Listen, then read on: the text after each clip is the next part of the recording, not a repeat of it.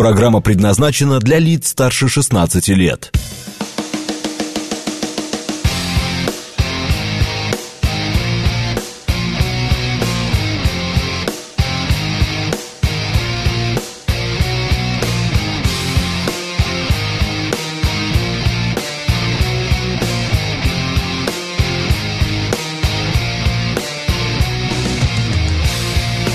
«9:08 в Москве».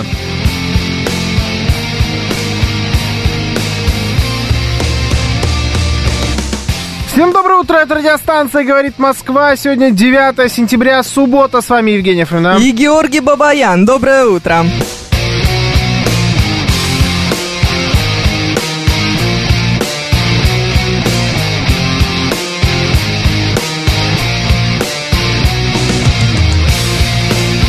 Наши координаты: СМС-портал 925-48-94-8, Телеграм «Говорит Москобот», звоните 7373-94-8, код 495.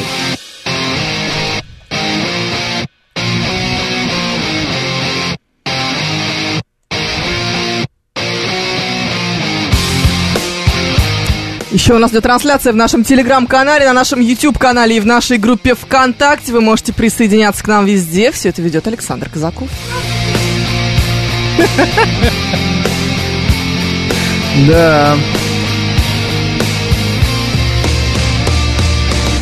Александр Казаков. Александр Казаков — лучший наш звукорежиссер. 100%. Пожалуй, самый потрясающий. Вот нашу традиционную перекличку сейчас мы устроим обязательно. Что вы смеетесь? Вы собираетесь балаган устраивать? Это серьезная программа. Это вам не что-нибудь, это бабафом. А ты че в очках? Четырехглазая. Что происходит? Сейчас тут будет такой школьный буллинг. Ну. Детский сад. Муж у меня пропустил тот момент, когда он должен был заказать мне линзы и не заказал. Понятно. Короче-то он виноват. То есть это прям настоящие с диоптриями очки. Конечно, без них не вижу ни черта. Угу. А можно было не как у Бэтмена их подбирать? То есть, ну что? Ладно, все. Давай. Очень красивые очки, на самом деле, очень не идут. Друзья, присоединяйтесь к нашей трансляции, вот, и проверим этот момент. Чисто буллинг. Это такой, чисто прям, будем, да, почему, да, беспонтовейший вообще. Школьный такой, да, прям отвратительный. Да, между прочим, нам пишут, что мы очень красивые. Как и каждый раз. Нам пишут, в смысле? Серьезно пишут? Аниме, да. Да, аниме, да. Станир за мир. Очень красивые оба. Вот так вот он написал. О. Понял? Даже ты ничего. Всех с праздником. В Москве 876 лет. Хор «Погода». Погода шикарная. Угу. Да? Ну, холодновато, думаешь? Ну, да. Ну, ладно, сегодня будет уже теплее, завтра будет вообще топ. Что вчера была мерзкая. Вчера было прям, очень холодно, да. Да, плохая погода. Правда. То солнце, то дождь, то ветер, то вот все. Прям как будто мини-осень такая была. Вчера, в одном дне. А сегодня, да, сегодня нормально, плюс-минус. Привет, сегодня в Лужниках урбанистический форум, у нас с друзьями там мотопавильон, какой кошмар. Сможете сами поменять масло в мотоцикле, например, или заниматься металл-шейпингом. Когда у вас уже закончится этот сезон, а? Вот честно, вот побыстрее. Понимаешь, в чем проблема? Он закончится, когда будет плохая погода. А да. Мы плохую погоду не хотим, а чтобы закончился сезон, хотим. Но есть плюсы у плохой погоды. Мотоциклисты зачехляют свои вот эти вот шайтан-машины. Это прям вот большой плюс. Так, знаешь, что у нас сегодня, какой праздник? Об этом нам сообщает Пафнутий. Какой? «Давай, не бойся, бери, не стыдись». Так его сегодня зовут. Сегодня есть праздник под названием «Международный день. Угостите священника пивом». Походу, мой это праздновал тут на днях. Заранее. Он включил какую-то жуткую музыку. Ее было слышно. Какую? Ты знаешь, я... Death metal? Нет. Там это было что-то русское, и она не гуглилась. То есть мне не удалось ее зашазамить, простите, а потом мне не удалось слова ее нагуглить. Точнее, я нагуглила, что... Сейчас, подожди, я прям найду. Там сложное. Да, что-то... Это не христианский рок. Нет. Пьяный доктор... Что-то курит у окна, или как-то так, вот что-то там такое было, на полу кишки, вот что-то вот в этом духе. Так, да. Пьяный доктор. Там или не пьяный, или какой-то еще. Сейчас, подожди, я сейчас не найду. Я записала, естественно, как ты понимаешь. Вот так даже. Ну, писала об этом пост в своем телеграм-канале. Слушай, нет ни рук, ни ног, ни головы, стены все в крови, на полу кишки. Старый доктор, не пьяный, курит у окна, а за окном зима. Ага, сейчас посмотрим, доктор. Я нашла, но это не музыка, это какой-то... Каким-то сборником ужастиков какое-то вступление. Это не музыка. Так, нет, может, такой это музыки. Он это? Ну, короче, кто-то положил это, да, на музыку. Я вижу, вот, пожалуйста. Да. Причем это какой-то лайфлип. Что это за сайт? Лайфлип — это библиотека Максима Машкова. Нет ни рук, ни ног, ни головы, стены все в крови. Да, это оно. Старый доктор курит у окна, за окном зима, записки психиатра. Да. Или всем галоперидолу за... Мой счет, видимо. Ну, видимо, да. Это такое... За счет заведения. Это такая книга есть. Да. Это читает твой батюшка. Не читает, слушает батюшка это. Слушает, это музыка была, это песня была. Ты уверена? С этими словами, клянусь. Слушай, а это у тебя дом? Нереальный дурдом. Нет, дом, да. И очень много сошлось бы. Я бы все понял моментально. Это дом. Настоящий дом, там живут люди. Но вообще, конечно, можно делать определенные выводы, да. Ну, ты, главное, не нервничай. Я не нервничаю. Все в порядке, все для твоего же блага. Все туда. Ладно, давай что-нибудь обсудим. Ты голоснул, я надеюсь? Слушай, да, я проголосовал. Первый раз проголосовал через интернет. Вот, давай, расскажи мне, как это было. И я вам так скажу. Ну, во-первых, вчера я очень много услышал каких-то жалоб на эту историю. Там что-то были какие-то дидосы, там были какие-то... Да, что она подвисала. Да, я первую половину дня вообще не думал об этом, потому что я... Считал, что надо опять как-то заранее было регистрироваться. Вот помнишь, как в прошлый раз? Так сейчас там ссылку тебе просто присылают, и все, добрый вечер. Мне даже ссылку никакую не присылали, я прям просто на мост.ру просто зашел. А, даже так? Через свой аккаунт, да, там есть пункт голосования. Он, кстати, не очень наверху.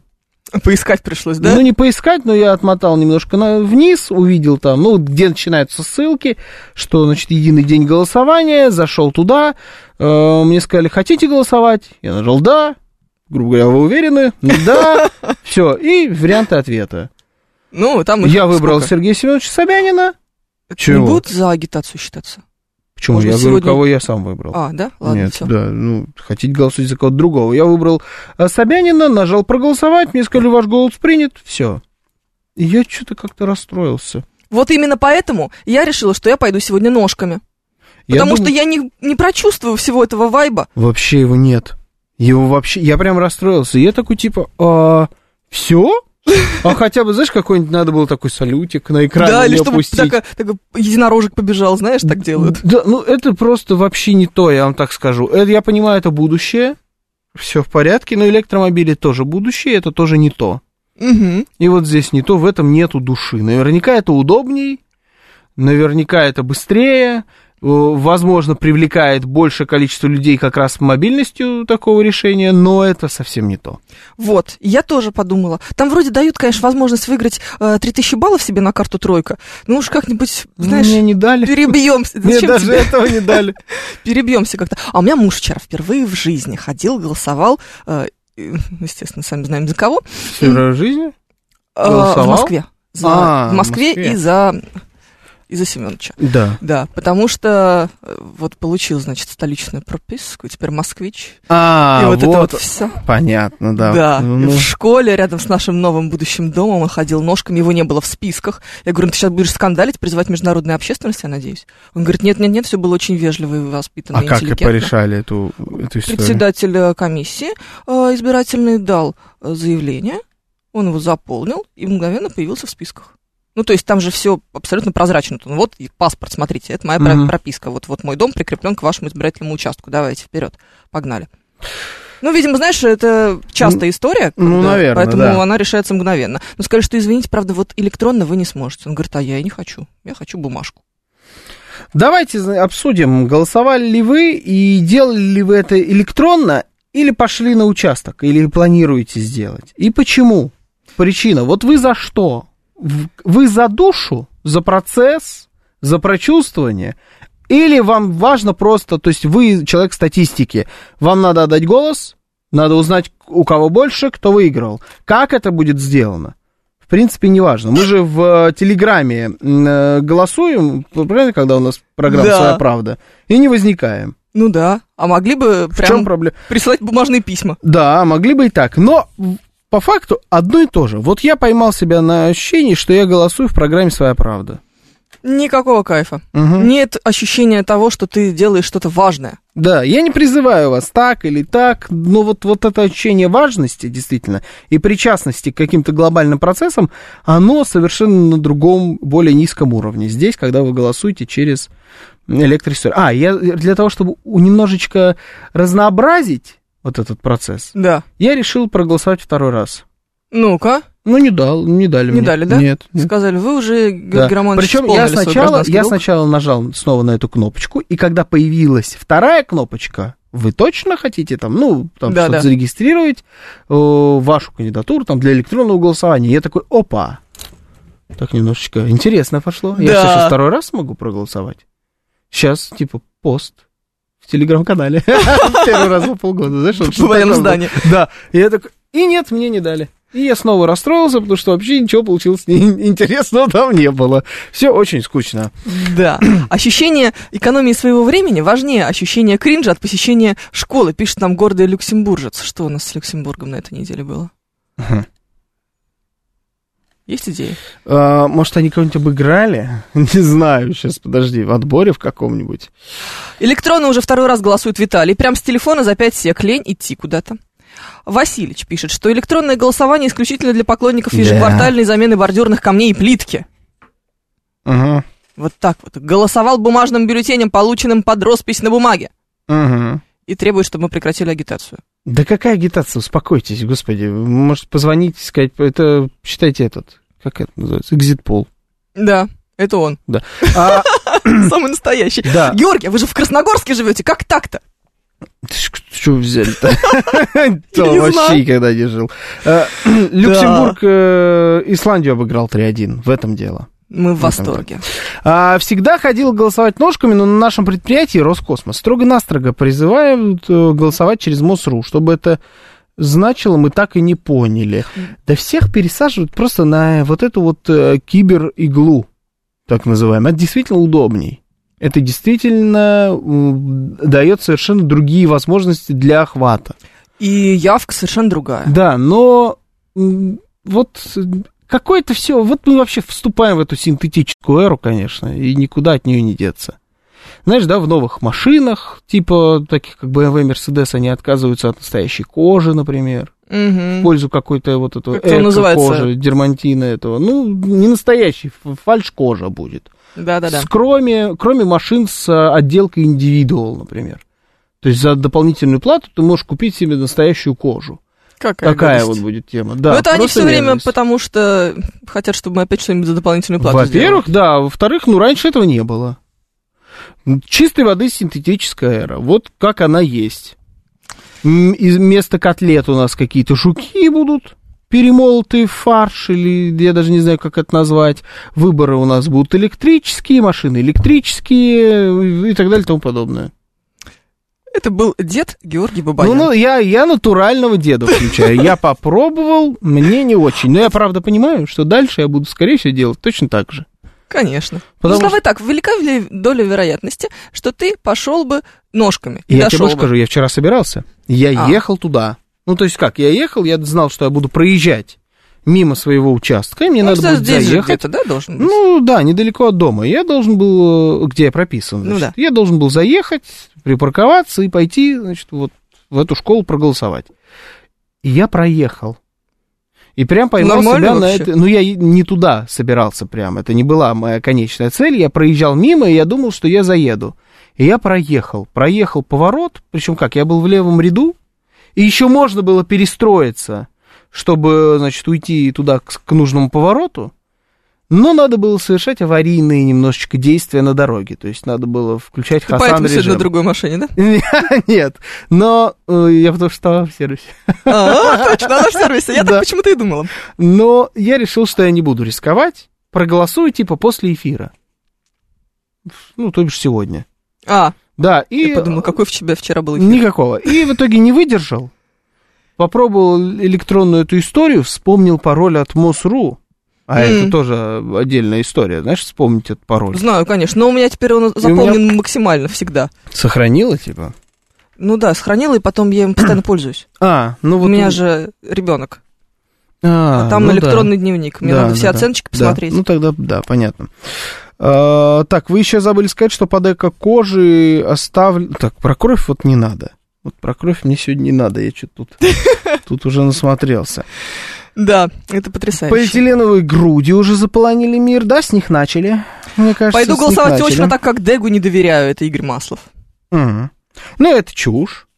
Вот по поводу не доверять Дегу, не Дегу, ему можно либо доверять, либо не доверять, точно так же, как остальным выборам. Никакой разницы нет.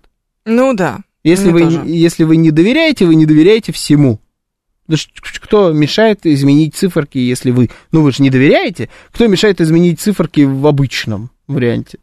В чем разница между обычным и электрическим? Вообще никакой просто разницы нету, да, если уж настолько все. Поэтому доверяю, не доверяю. Вот это, мне кажется, абсолютный бред. Ну, это как вера.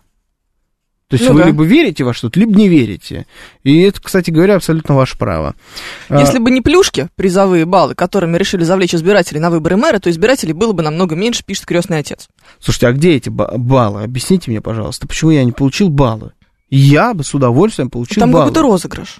Где? Может быть, потом придет какая-нибудь смс-ка. Где мой розыгрыш? Я хочу смс-ку, я хочу баллы. Я помню, как уже были какие-то выборы... Чего-то да, там. Конституция. Да, и там давали тоже какие-то баллы, да. Я с удовольствием эти баллы растранжирил, все, какие у меня были, а я выиграл что-то типа 3000, по-моему. И я тоже, но я профукала. Я все, они у меня сгорели. Я все растранжирил подчистую в одном конкретном московском ресторане. И я, и жена, у нее тоже были баллы. Мы все в одном конкретном ресторане, все несколько раз туда сходили. Слушай, ну хоть не просто так. Нет, и ресторан отличный из-за этого открыли. Он был как бы в списке ресторанов, заведений, в которых можно воспользоваться этими баллами, типа там, ну, да, партнер акции. И я так его о нем узнал, оказался отличный ресторан, он тогда только открылся. И я все там спустил, вообще все. Какой ты все-таки пройдоха. Да, все. Ушлый какой. Я сейчас буду... То лайки ему подавай, то баллы пишет Миша Николаев. Да вообще бесплатно ничего не делает. Это да. Вот у меня есть пароль какой-то для подтверждения участия в голосовании, его никому нельзя сообщать, поэтому и вам не скажу, а баллов нет. Подожди, вот. Нет, это не то. Вы можете принять участие и проголосовать онлайн по ссылке. Это, видимо, меня приглашали так на выборы. Я только сейчас увидел. Да, я же тебе говорю. Простите, ссылку московские присылают. Власти, да, я только сейчас увидел, поздняк. Тебе баллы позже придут. Может, на тройку, можно во вкусные точки, Михаил Сергеевич. А у меня, если нет тройки, что делать? Мне не придут баллы. Во вкусную точку пойдешь класть их. Ну, там есть еще, на самом деле, там нормальный список, там азбука вкуса, например. Вот, азбука вкуса хорошо. По-моему, или ароматный мир. Не так актуально, но что сделаешь? Продам, знаешь, за пол номинала. То есть 3000 выиграю, за полторашку тебе солим. Просто рыдаю. В предыдущие 3 раза выиграл 10, 3 и 2000 рублей баллов. В этот раз обязательно проголосую через ДЭК, ибо с дачи на участок ехать влом. А баллы нужны, как раз в Хофф-Комонт присмотрел, пишет Добрый Док. Ты смеешься, наша коллега очень потратила в Хофе в прошлый раз. О, отлично. Я не знал, что можно было тратить в кофе, если там бы знал, огромный список. Если бы знал, все равно бы в ресторане в том потратил. Естественно. Больно хорош был, да. Да. Халява сперва сладка, но потом горькая послевкусие, пишет Игорь Маслов. Не знаю, причем. Я тоже согласен с вами. Такое как будто, да, выборы, причем здесь баллы.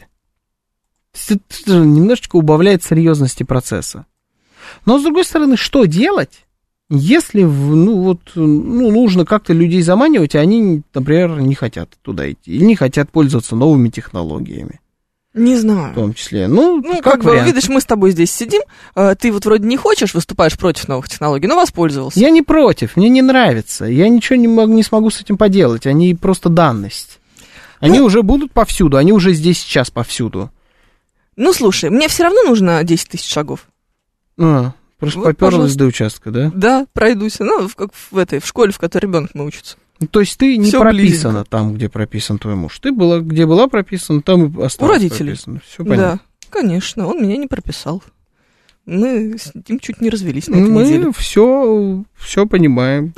С его точки зрения. Ровно об этом. Все понимаем. Баллы — это подкуп избирателей, пишет 128-й. Нет, почему нет? Вы же можете проголосовать за кого угодно. Там сколько, 4 кандидатуры, 5? Это подкуп избирателей с точки зрения того, что вас подкупают, чтобы вы просто проголосовали хоть за кого-нибудь. Придите и поучаствуйте в выборах. Вообще, мне кажется, поучаствовать в выборах — это нормальная, взрослая, взвешенная история, ответственная. Да, я вчера очень писала маме, говорю: мама, минуточку, что вообще вы, как там с папой? Она говорит: все, смотри, прислала мне скрин. Угу. Говорит, мы это... Федор мне записал видео, как он ставит галочку. А то мне тут я... знаешь, я как этот, как самый жесткий руководитель бюджетного какого-то предприятия, это, такая типа... Вот тебе баллы, да. Тебе баллы.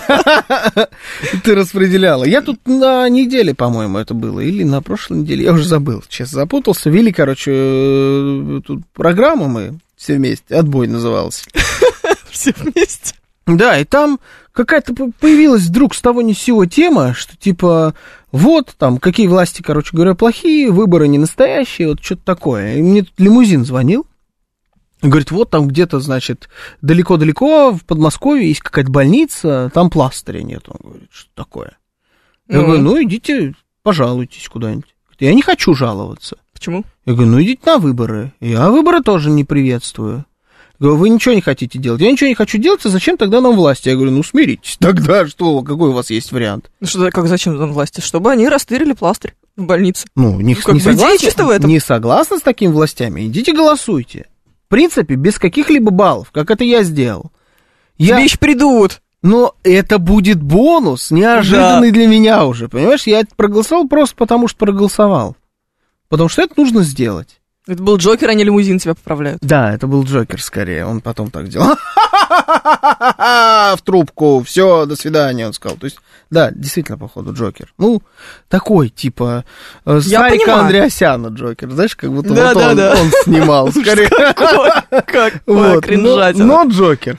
Короче, идите, еще 2 дня, да, сегодня-завтра, идите на ваш участок, проголосуйте или попробуйте проголосовать электронно, скорее всего, у вас получится, потому что у меня, у человека, который 2 раза заходил в жизни на Мосру, получилось. Все получилось. И, значит, и у вас должно получиться. Идите, проголосуйте, а потом с вами на следующей неделе, скорее всего, в той же самой вечерней программе, мы будем это все обсуждать. Но есть ощущение, что интриги нет. Есть такое ощущение, что интриги нет. Ну так, знаешь, ну мы, конечно, замерли. Но если вы фантазер, да, то, в принципе, может быть и есть. В общем, идите, голосуйте, сейчас у нас будут новости.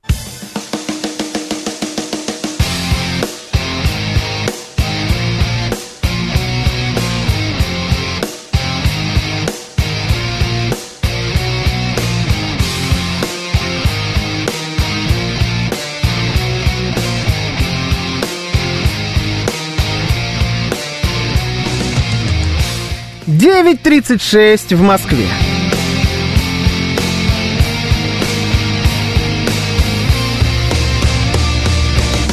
Всем доброе утро, это радиостанция «Говорит Москва». Сегодня 9 сентября, суббота. С вами Евгения Фридман и Георгий Бабаян. Доброе утро.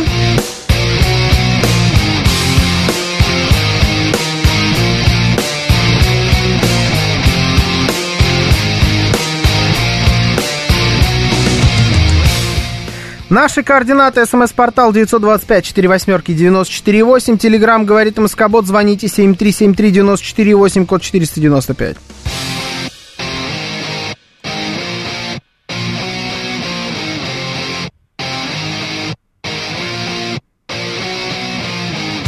Еще у нас трансляция в нашем Телеграм-канале, на нашем YouTube-канале, в нашей группе ВКонтакте. Вы можете присоединяться к нам везде, и все это ведет Александр Казаков.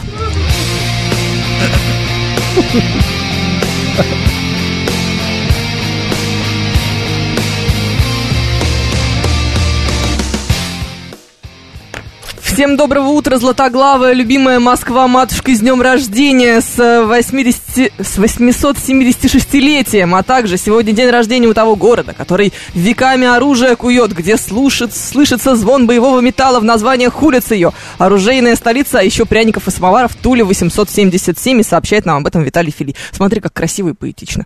Я только все уделала своей дикцией прекрасной. Это радио. Это оно, да. Ну, вообще, да. Слушай, а я, знаешь, тут вчера мы с другом, значит, стоим в, ну, на машине на светофоре, там как раз вот эти баннеры, посвященные Дню города. Да. И он говорит, слушай, как удобно, в ближайшие несколько лет можно вообще не париться над шрифтами, угу. Потому что у тебя в следующем году 877, семерка уже есть, потом будет 888, восьмерка тоже есть. 8, да, восьмерка тоже есть. То есть примерно на несколько лет, в принципе, бюджетно, историю с переоформлением к празднику закрыли точно. Да, новые цифры дописывать не надо, никто их не будет рисовать, все готово. Поэтому да, ну всех действительно поздравляем с праздником еще раз. Сегодня обещают какие-то гуляния. Да, обязательно. Не знаю, я, наверное, не буду в этом принимать никакого участия, не очень люблю, но гуляния будут. Интересно масштаб посмотреть. Как это будет выглядеть? Ну, обычный будет масштаб. Слушай, ну вообще как-то я вспоминаю так вот предыдущие... На руки вверх в Лужники пойдем. Там руки вверх будут? В Лужниках? Да, я, Настя. Все наши любимки рядом. А, нет, все. Что-то, да, сразу с весельем понизился. А также шаман. О, очень интересная тусовка. И КамАЗ. Мастер? Нет. А что? Исполнитель. КамАЗ, есть такой исполнитель? Я вообще не знаю, ты как-то следишь за эстрадой? Это Макан. Это не КамАЗ. Это другой исполнитель. Нет, это КамАЗ. А сейчас модно называться автомобилями? Ну, видимо. Я не знаю, но он есть. Будет ли любимый веломарафон по дорогам Георгия? Я думал сегодня об этом, но я сегодня бы ему простил. Сегодня можно. Мне вчера писали слушатели, что вот Георгий отнесся бы без понимания. К чему? К перекрытиям. В День города? Да. В День города? Я сказал бы, что даже Георгий бы отнесся с пониманием. День города вообще, пожалуйста. В День города я все понимаю. Я, наоборот, выступаю за то, чтобы в День города все и перекрывали. Вот сейчас хотите, пожалуйста, велосипеды, скейтборды, самокаты, на лошадях можете, на баранах. Мне без разницы. День города, пожалуйста. Все понимаю, празднуем. И погнали, на чем вы хотите. А вот во все остальные дни, пожалуйста, нет. Свалите с дорог с моих любимых, моего великолепного города. Так, что у нас есть? Давай что-нибудь выберем. У нас много всего, на самом деле. Ну, всякой, так, да. Всякой ерунды. Немало. Да, старались мы. Вот. Ты знаешь, что мы можем на 3 года остаться без устриц? Ну, нет. Представляешь, какой кошмар. Нет. А что, они... Ну, в Приморье... Подрастают? Что случилось? В Приморье же дожди были очень сильные. Угу, да. И там поэтому большое опреснение произошло в водичке. А устрицы так не могут в такой пресной воде жить. Им солененькая нужна. Они живые? Да. Это еще и жизнь? Да. Вот эти сопли? Да. Да, конечно, будет тяжело. Тяжелые 3 года нас ждут с вами без устриц. Придется как-то на Черноморских сидеть. Москва, держимся. Да, держимся. Подмосковье ненавидим сильнее. Москвичей ненавидим. Да. Любите ли мы и уважаете ли вы своих начальников? Такой у нас есть вопрос. Только 45% москвичей в этом отметились. Да, я, кстати, хотел это обсудить, и меня вот тогда отвлекли как раз вот этой историей про выборы, и Джокер позвонил. А ты хотел это обсудить? Да, я хотел как раз обсудить начальников. Ну, давай их и будем обсуждать. Давай, отлично. 45% москвичей уважают своих начальников. А вот теперь давай. Их в 7 раз больше. Прислала, попробуй здесь сориентируйся. Легко. 7% респондентов признались, что ненавидят своего руководителя. Да. 1% испытывают любовь к начальству. Кажется, я знаком с таким человеком. 8% симпатию, а 27% равнодушие. У меня любовь безграничная. Да, абсолютная. И взаимная. Да. Я надеюсь. Я здесь задумался, но я надеюсь. Надеюсь, по крайней мере, на это. 27 равнодушие, да? Да, равнодушие. Но любовь, ненависть, это же не про уважение, мне кажется. Это вот это вообще, разное. Это вообще не должно быть, мне кажется, в этом уравнении. То есть любовь к начальству из всех присутствующих здесь позволительна только тебе. Ну, наверное. Ну, потому что она, как минимум, объяснима. Любовь к отцу и любовь к начальству – это разные чувства. У тебя разделение, да? Ну, давай не будем меня все-таки брать здесь в расчет. Хорошо, меня давай за скобки. Давай за скобки. В принципе, вот, я думаю, что начальство ты любишь не так, как любишь родных. Да, не так, как любишь мужа, жену, если только берем за скобки, относим, где муж, личные отношения, вот это, да, все. Это просто другая любовь. Это называется одним словом, пишется одинаково, но по факту описываются 2 разных чувства. Вот уважение к начальству, Вот это, мне кажется, интересней, потому что оно может ведь идти бок о бок как с любовью, так и с ненавистью. Да, с любой вообще эмоцией, в принципе. То есть ты понимаешь, человек профессионал, работает хорошо, все у него в порядке, но такая мразь. Да, да. Ну, он, может быть, и плохо работает. Да? Нет. Плохо работает, а может быть, работает вряд ли его будешь уважать, да, как... Но он не мразь, например, а отличный компанейский мужик. Да. Или баба. Да, но мог бы нормально работать. На каждый праздник. Но работает ужасно. Как профессионал отстой. Как начальника не уважаю. Делаю все лучше, чем он. Знаю, как лучше надо. Ну, мужик классный. То есть мы с ним постоянно, там, я не знаю, в бар вместе ходим. Да люблю, не обязательно ходить в бар вместе, чтобы человеку испытывать какие-то симпатии, мне кажется. Ну, то есть понимаешь, что он прикольный, да. Уважаете ли вы своего начальника и любите при этом или ненавидите? Вот давайте, уважение и неуважение, любовь и ненависть. Про оба этих параметра сейчас будем с вами говорить. Кстати, равнодушие тоже есть в перечне ответов. Да? Может быть, вы равнодушны, но при этом можно быть, наверное, равнодушным и уважать. Можно. В том числе. В общем, давайте будем разбираться, где вот эта правда, как вы относитесь к своему начальству и, главное, почему. Не существует таких людей, которых я ненавижу, но уважаю, пишет нам гордый люксембуржец. Мастер интересуется, что мы имеем против настоящей любви к начальнику, и он же продолжает, что это не современная модель управления, уважать начальника. Это начальник должен любить меня и ценить. Ну, это чушь. Нет, в смысле, это должно быть, конечно. Начальник должен вас ценить, если вы ценный сотрудник, но это должно идти вместе с уважением вашим к начальству. Почему оно одно заменяет другое? Вот тут я не согласен. Если будет как раз одно заменять другое, все рухнет. Конечно. К чертям собачьим. Так не работает. Начальство уважают тогда, когда понимают их уровень профессионализма. А оценить не все могут, потому что не знают, что они делают работу, которую не может делать никто, и выводят фирму из кризиса, пишет нам королева Марго. Ну, как вариант. Это правда. Часто же такое бывает, что ты такой, да господи, начальник там... Сидит, бумажки перекладывает. Ничего не делает и так далее. И вдруг, если ты каким-то образом попадаешь на его место, ты уж становишься начальником и осознаешь, что на самом-то деле пласт работы, он гигантский. Да, ты не догадался даже об этом. Ты не догадался, и ты, может быть, даже и не справишься сейчас. А столько гнал. Это сейчас я про партию «Яблоко», мне кажется, вот говорил. Я их написал, знаешь, вот немножко про партию «Яблоко». Ох, Россию сделаем такой, да, но не дай бог реально начать что-то делать, потому что мы не можем. Мы умеем только говорить про это, а вот все остальное нет, не наше.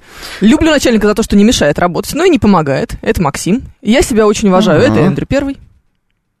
Ага. А, ну вы типа начальник, сам себе начальник. Да. Такая тема. А кто эту фирму в кризис загнал? Спрашивает Юрий Константинов ему королева Марго. Предыдущий начальник. Конечно. Например. Конечно. А может и этот. Санкции. Непреодолимые внешние обстоятельства. Да, они. Вот это был, слушай, ты готова. Готовое начальство, да. Ну я все-таки начальство же. Аргументация есть. Небольшое, но тем не менее. Да. У меня поменялась, кстати, официально должность на прошлой неделе. Я подписывала бумажку с 1 сентября, у меня прям написано «руководитель» в трудовой книжке. А, вот ты что в очках. Типа так солидней. Да. Так серьезней. Нет, это я описываю твой ход мыслей. Так-то, конечно, нет. Это вряд ли. Так-то, конечно, нет. Ну, типа, солидней для Готэма. Бойся, все, бойтесь злодеи. Да. Пингвины до Джокера. Она что на улице. Что у тебя с моими очками, какие проблемы? Даже не на Бэтмена, на Робина больше. Ты на Робина похожа. Ну, такие они у тебя. Супергеройские. Знаешь, сериал этот про Бэтмена и Робина из 70-х. Да. Где они бам, гдыщ, там вот это вот все. Вот сейчас программа «Бабафом», конечно, в разгаре. А то, знаете, какое-то голосование какое-то тут обсуждали. Собянин. К трансляции вы вот посмотрите и подтвердите или опровергните то, что она похожа на Робина сегодня. Леди Баг и Суперкот, пишет Саня. Да, тоже хорошо подходит. Это, получается, Бэтмен и Робин нашего времени, да? Леди Баг и Суперкот. Да. Ну, вот сейчас я понял, как обделены самозанятые. Они нарциссы или они любят самих себя, пишет нам мастер. Бедные самозанятые, так их жалко. Да вообще. Ну, в основном, кстати говоря, самозанятые очень уважают самих себя и своего начальства, потому что они же на каждом шагу тебе говорят: вот я сам на себя. Я сам себе начальник. Да-да-да. Я не работаю в такси, а оказываю... Занимаюсь деятельностью, нет? Да-да-да. Занимаюсь деятельностью такси. Да-да-да. То есть они как раз очень подходят, они очень уважают свое начальство, они себя любят. Ой, любят. Очень любят. Давайте договоримся о терминах. Что такое уважение, какие у него отличительные черты, пишет гордый люксембуржец. Какие у него отличительные черты? Ну, вы признаете, что ваш начальник человек профессиональный, так, заслуженный, так, то есть он не просто так, да, занимает свою позицию. И, ну вот, наверное, оно в принципе и все. То есть, когда доходит речь о том, что вот, ну, надо обсудить какие-то рабочие моменты, или оценить их каким-то образом, или выстроить какие-то процессы, вы признаетесь сами себе в первую очередь, наверное, что этот человек действительно знает, как оно работает, как оно должно быть. Ну... Даже если он гнида и сволочь. Да. Или вообще солнышко-лапочка. Вот речь идет только о признании его профессиональных навыков. Или непризнание его непрофессиональных навыков. Если не уважаете. Слушаю вас. Здравствуйте. Доброе утро, Георгий. Доброе утро, Евгения. Доброе. Сам Москва. Доброе. Отработал 18 лет на одном месте. Большой склад, разные направления. Вот что хотел сказать. Был такой человек, там Коля, он был старше на упаковке. Угу. Я его люто не уважал, но как свои профессиональные обязанности он делал все. То есть великолепно. От А до Я. Он и сам мотал, и сам что-то делал. То есть не просто руководил. Он и сам в процессе как бы был. Когда там за парку, ребят, он мог пойти собрать там накладную. То есть таких вот людей как бы я уважаю. А как человек, извините, не очень. Но хороший человек – это не профессия. Это правда. А хороший профессионал – это... Это профессия. Это профессия. Молодец, какой вот сегодня, молодец. Господи, Париж может спать спокойно. У Георгия Борода, как у Росомахи из одноименного фильма, пишет гордый люксембуржец. Получи. Ты тебе за мои очки. Типа, ну, слушай, Росомаха, это лучше, чем Леди Баг. Это Хью Джекман. Как минимум, я же, тем более, из фильма. На самом деле, Росомаха так вот... Хью Джекман вообще не похож на персонажа, знаешь, да? Нет, не знаю, он, конечно. Он типа Карлан. Он по комиксам, он карлик, он типа 1,50 метра, что-то такое. Да, Хью Джекман такой красавчик. Да, Хью Джекман высоченный, здоровенный австралийский мужик. Да, очень красивый. А этот по комиксам он карлик, маленький. Он все время какой-то такой горбатый. Да, а Хью Джекман вообще на нее не похож. Сейчас рубрика, значит, ассоциативное мышление, да, вот то, что ты любишь. На этой неделе Макс пытался вспомнить, как зовут Хью Джекмана. И вот ролила вся редакция, разумеется, как обычно. И перебирали просто всех Хью, которых мы знали. От Хью Лори.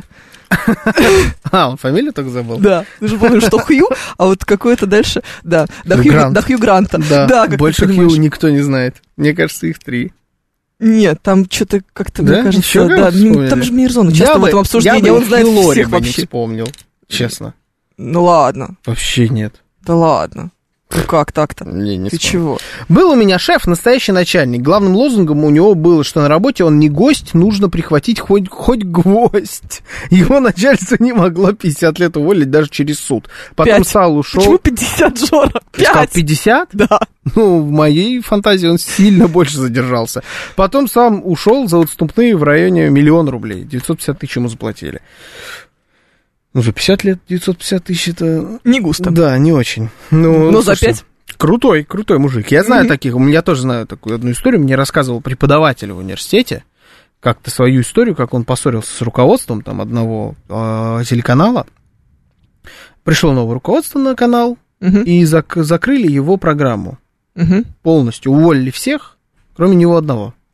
Так. Все согласились уйти, а он один из принципов, потому что он рассорился, они там как-то некрасиво его увольняли, все, он рассорился с этим руководством окончательно, и он на протяжении нескольких лет исполнял четко все свои обязанности по контракту, которые у него были, он приходил вовремя на работу, он не давал ни одного повода его уволить, и они там по каким-то параметрам этого сделать не могли. Хороший. Да, и он прямо им назло.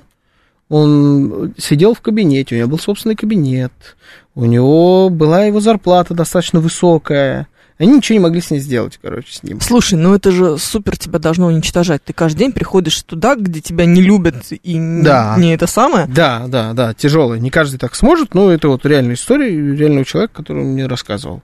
Наверное, может уничтожать. Либо ты туда идешь с мыслью, что я уничтожу вас, сволочи. Вы думаете, я вас не переиграю? Да, это оно. Мои подчиненные 100 раз отжимались или 350 приседали, если опаздывали, рассказывает нам код Z. Угу. И вас любят при этом. Я уверен, что вас при этом любят. Ну...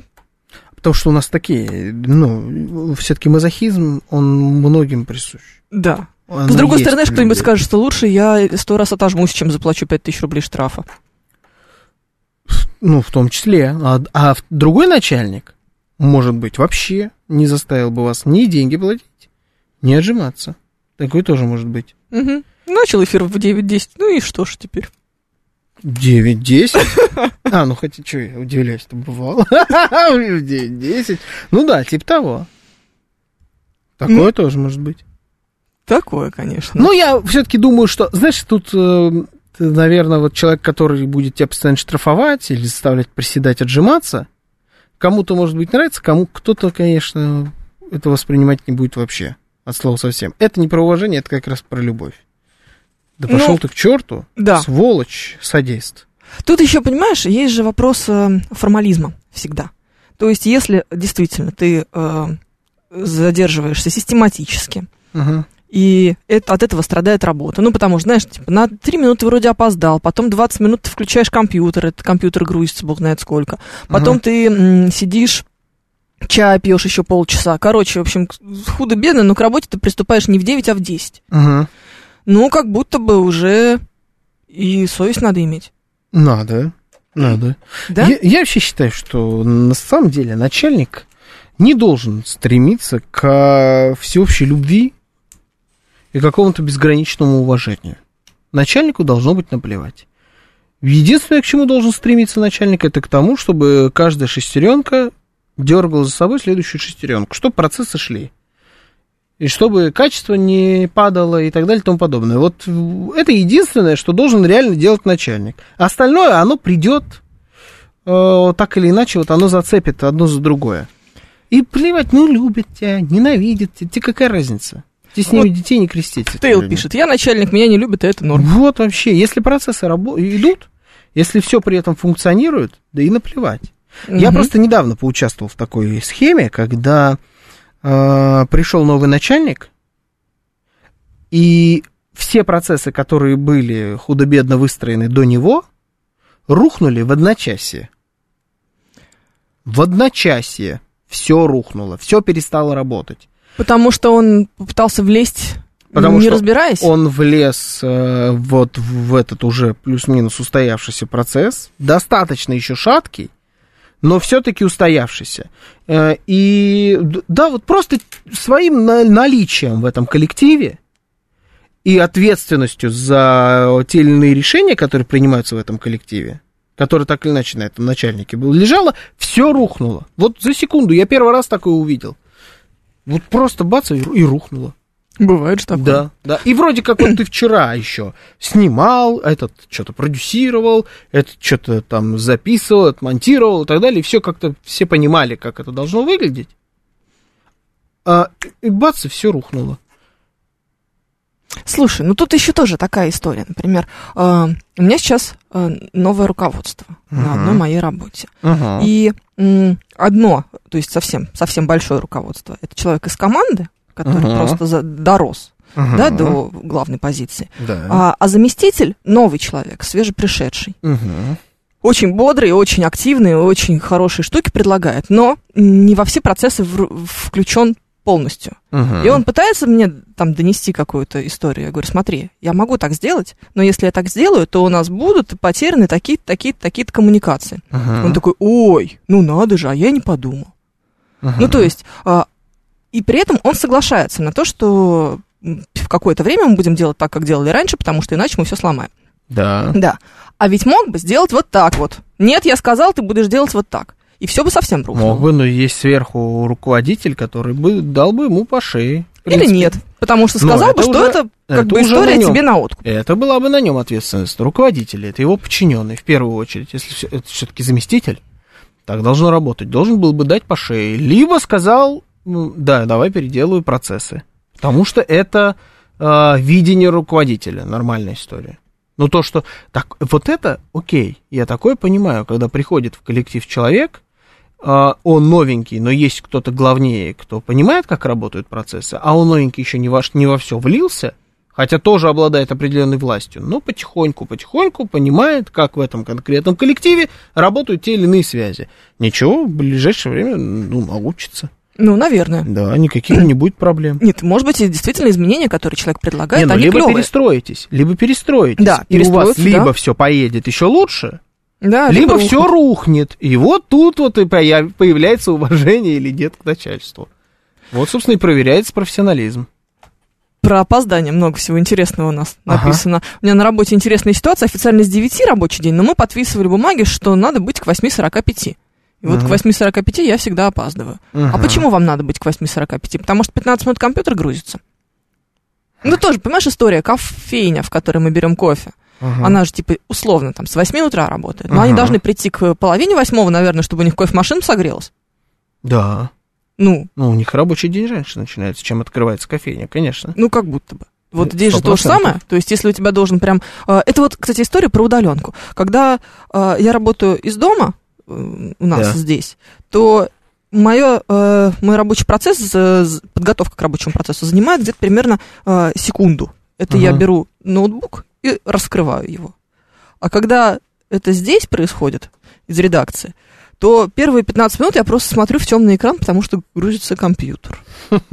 Ну да. Ну как бы. Ну, свои нюансы. Бариста вообще на удаленке не может работать. Вообще неловкость, да? Да, он так тебе не запульнет просто.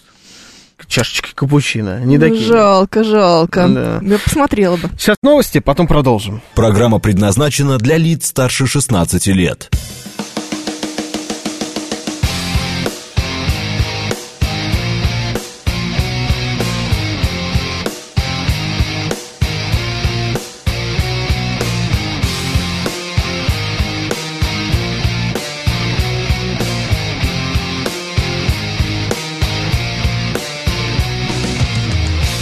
«10:06 в Москве».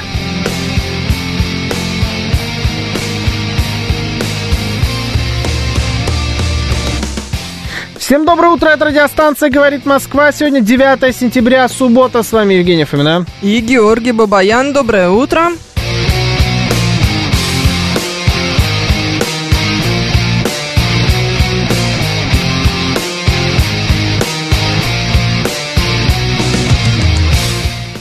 Наши координаты. СМС-портал 925-48-94-8. Телеграмм «Говорит МСК». Бот. Звоните 7373-94-8. Код 495.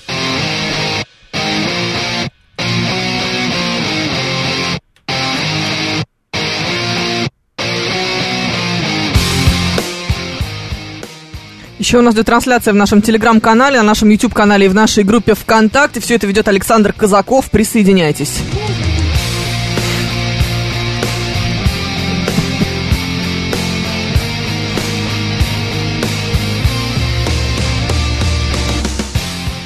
Там какой-то восторг происходит. В чате, как обычно, врубайтесь, включайтесь. Да, что-то опять про Росомаху. Мне сказали, что я похож на Лионеля Месси.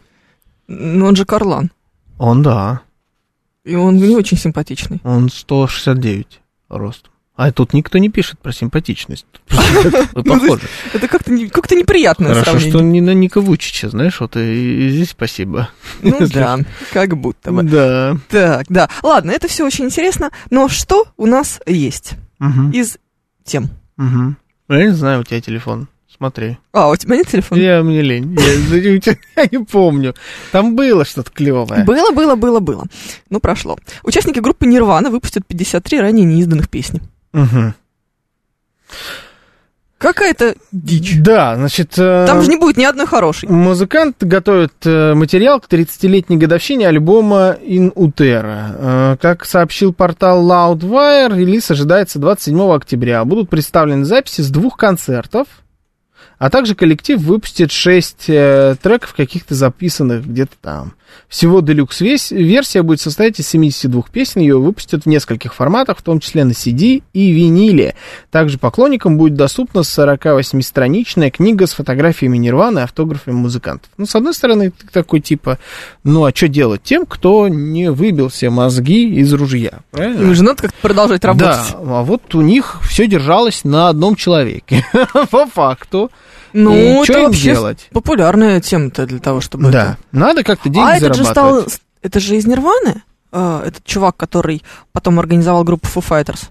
Не знаю. Я не фанат Нирваны, честно скажу. Я тоже. Не, сейчас просто блистательные какие-то познания вылезли. Несколько там вот этих самых топовых песен мне нравятся. Smells Like Teen Spirit, ну, естественно, классика. Да, это хорошие песни, все, но я особо не разбираюсь в биографии. Я так поверхностно знаю биографию Курта Кобейна, и все, в принципе. Угу. Ну, по-моему, все-таки их барабанщик основал потом группу Foo Fighters, как его зовут. Ну, человек тогда не сдался. И не сдался, сказать. И он же достаточно популярен. Да, ну, человек, насколько может быть барабанщик? А он стал вокалистом. Чё ж барабанщик? Ну, слушай, ну, это карьерный рост. Ну. А он не подсунул ружье, случайно, нет? Не знаю. Слушай, Курт, такое дело... Патронов накупил. Не хочешь ли? Да, все правильно. Мне пишут, что да, я ничего не перепутала. Удивительно даже. Да. Тут редкий случай, когда мы ничего не перепутали. Ну, тут такая история, действительно. Вот мы достаточно часто видим, когда умершие люди, солисты умерших групп или группы без этих умерших людей продолжают выпускать, например, музыку. Ну, как Квин? Как Квин, как Майкл Джексон, как Эми Вайнхаус, как Нирвана, как все. Как все. Выпускают музыку уже после смерти. Слушай, ну а что они должны делать? И это всегда отстой. Это даже не близко вот те самые хиты, за которые ты любишь этих людей. С одной стороны. А с другой стороны, нет ли ощущения, что это отстой только потому, что ты по дефолту так считаешь? Нет. Ну, типа, это все не то. Вот нет. В детстве было зеленее. Нет, ну вот, например, на Майкле Джексоне я могу привести в пример. Вот у него сразу после песни вышел альбом. В песне, говорю, «Смерти». Да, я уже поняла, что ты путаешь слова. Все, ребят, что вы от нас хотите вообще? Сразу после «Смерти» вышел альбом. Там была одна песня новая. «This is it» называлась. Да. Которая была к фильму. Да. Про его последний там тур. Довольно концерт. Никакая, кстати говоря. Никакая, да, абсолютно. Потом вышел через несколько лет еще один альбом, который назывался «Майкл», по-моему, как-то так. Там уже целая куча была песен, причем эти песни... Любой плюс-минус такой фанат Майкла Джексона слышал много раз, потому что они лежали в интернете. Это все основано было на демо-версиях, это были демки, и их все слышали. Но самая популярная из них Life, по-моему, Never Feel So Good, или Love Never Feel So Good, как-то так она называлась. Она еще вместе с Джастином Тимберлейком вышла, то есть он там на фит залетел. И она хитовая стала, она реально по радио играет до сих пор, но это все равно не то. Но тем не менее. И по факту это демо-версии. Ну, то есть артист, может быть, и не хотел это выпускать. Отмел, скорее всего. Учитывая, сколько демо-версий разных неизданных песен есть у Майкла Джексона, там просто жесть. Там их столько. Слушай, ну деньги сами себя не заработают. Да, вот поэтому я хочу вас узнать, вы как к такому относитесь? Вы вот относитесь к этому как к творчеству любимого артиста? Это можно расширить, эту тему. О, давай. Не только на артистов, на музыкантов. Давай. Это же может быть еще и история с тем, когда умершего актера вставляют в кино в виде... нейросетки? Да, ага. Да. Либо так, либо голограммы, либо, знаешь... какие-то нарезки, условно говоря. Ну, типа, знаешь, он там подснялся, но в процессе съемок умер. Да, Кэрри Фишер, это принцесса Лея. Угу. Так с ней было в последних «Звездных войнах». Она уже умерла, но какие-то там части, что-то было отснято, и они как-то там нарезали, да, что вроде даже под сюжет подходит. Ну вот, например. Да. Но она живая была вроде. То есть, ну, я имею в виду, она что это в кадре не... настоящая. Да, что это не, не нейросеть. Но, например, после смерти какого-нибудь писателя издаются его дневники, черновики, письма, переписка. Это то, что не было предназначено для публикации. Но, тем не менее, вот 4 тома писем Чехову входят в собрание сочинений. Там собрание сочинений 12 томов, вот из них 8 – это то, что он для публикации, это как если 4 – это письма. Публиковали, по идее, то, что Фредди Меркьюри в душе пел. Да. Вот примерно такое. Это примерно такое. Ну, это же как будто бы тоже неэтично. То есть ты хочешь в этику уйти? Ну, давайте попробуем разобраться. И в этику, и в качество. Да, интересует вас этическая сторона вопроса в таких вещах? И интересует ли качество? Точнее, бывает ли там вообще, в принципе, качество? Воспринимаете ли вы это точно так же, как творчество вашего любимого артиста? Или это уже какой-то отдельный жанр, в котором можно выступить чуть более успешно, как тот же самый Майкл Джексон умудрился сделать? Ну, все-таки гений на все времена, он гений на все времена. У него даже демо-версии лучше, чем современные многие хиты, которые пишут живые люди. Да? Плюс накинули туда немножечко какого-то Квинси Джонса или еще каких-то метров, и все это, Тимберлейк появился, и это в итоге все получилось хитом. Либо же вы это не воспринимаете как творчество, это отдельный для вас жанр, вы это и не слушаете, есть вот какие-то набор песен, набор фильмов, набор изданных произведений, либо хотя бы вещей, которые были написаны как произведения законченные. То есть, например, они не издавались, но не издавались по каким-то причинам другим. Не потому, что он не хотел, или потому, что его не хотели, например, печатать. Такое же бывает. Может быть, да. Еще иногда бывает так, что что-нибудь пишешь, условно, да, понимаешь, ну, плохо, ну, не получилось. Не получилось, ты не хочешь это издавать. Но, например, публиковать. Ты это почему-то не стираешь по какой-то причине. Знаешь, не все же такие истерички, как Николай Васильевич, чтобы сжечь прям сразу то, что написал, если считаешь, что недостаточно хорошо. А это, как оказалось, самый правильный вариант, если ты не хочешь. Да, потому что иначе... Сжигаешь, и нету. Оно потом найдется. Еще и пиар какой мощный. Ну, видишь? Но иначе-то оно потом найдется, и кто-нибудь обязательно это опубликует. Обязательно. И чем хреновее у тебя получилось, да, если ты хорош, и чем хуже у тебя получилось то, что ты не хочешь публиковать, тем больше интерес это вызовет. Потому что, смотрите, она, что было не особенно. Мне кажется, что насколько бы плохо это ни было, это никак не отображается на авторитете человека, который он зарабатывал при жизни.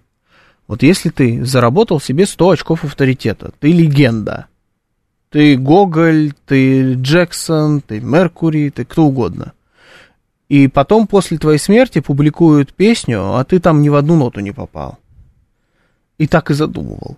Это никак не отобразится на богемской рапсодии и на прочем твоем величии. То есть такие, сделаем вид, что этого не было. Никто... не будет оспаривать. Нету таких людей, которые такие, так он типа бездарность. Это же ужасно. Это же плохо. Так, может быть, он и не выпускал, потому что он был на тот момент бездарностью, и это плохо. При жизни. Вот при жизни считается. Все, что не при жизни, мы не берем в расчет. 925-48-94-8, смс-портал, Телеграм говорит Москобот, звоните 7373-94-8, код 495. Здравствуйте. Здравствуйте, меня зовут Анна. Здравствуйте, Анна.